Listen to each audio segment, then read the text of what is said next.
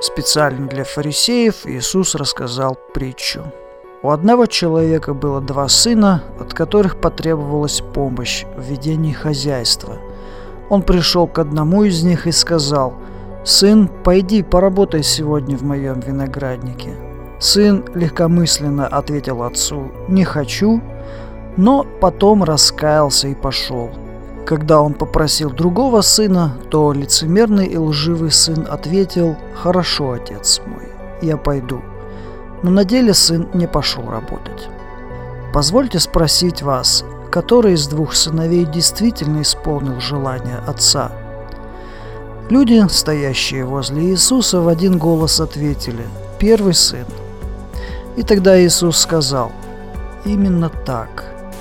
И теперь я говорю, что мытари и блудницы увидят свое заблуждение и войдут в Царство Божие раньше вас, фарисеев, тех, кто всячески претендует на служение Богу, но отказывается выполнить угодные ему дела.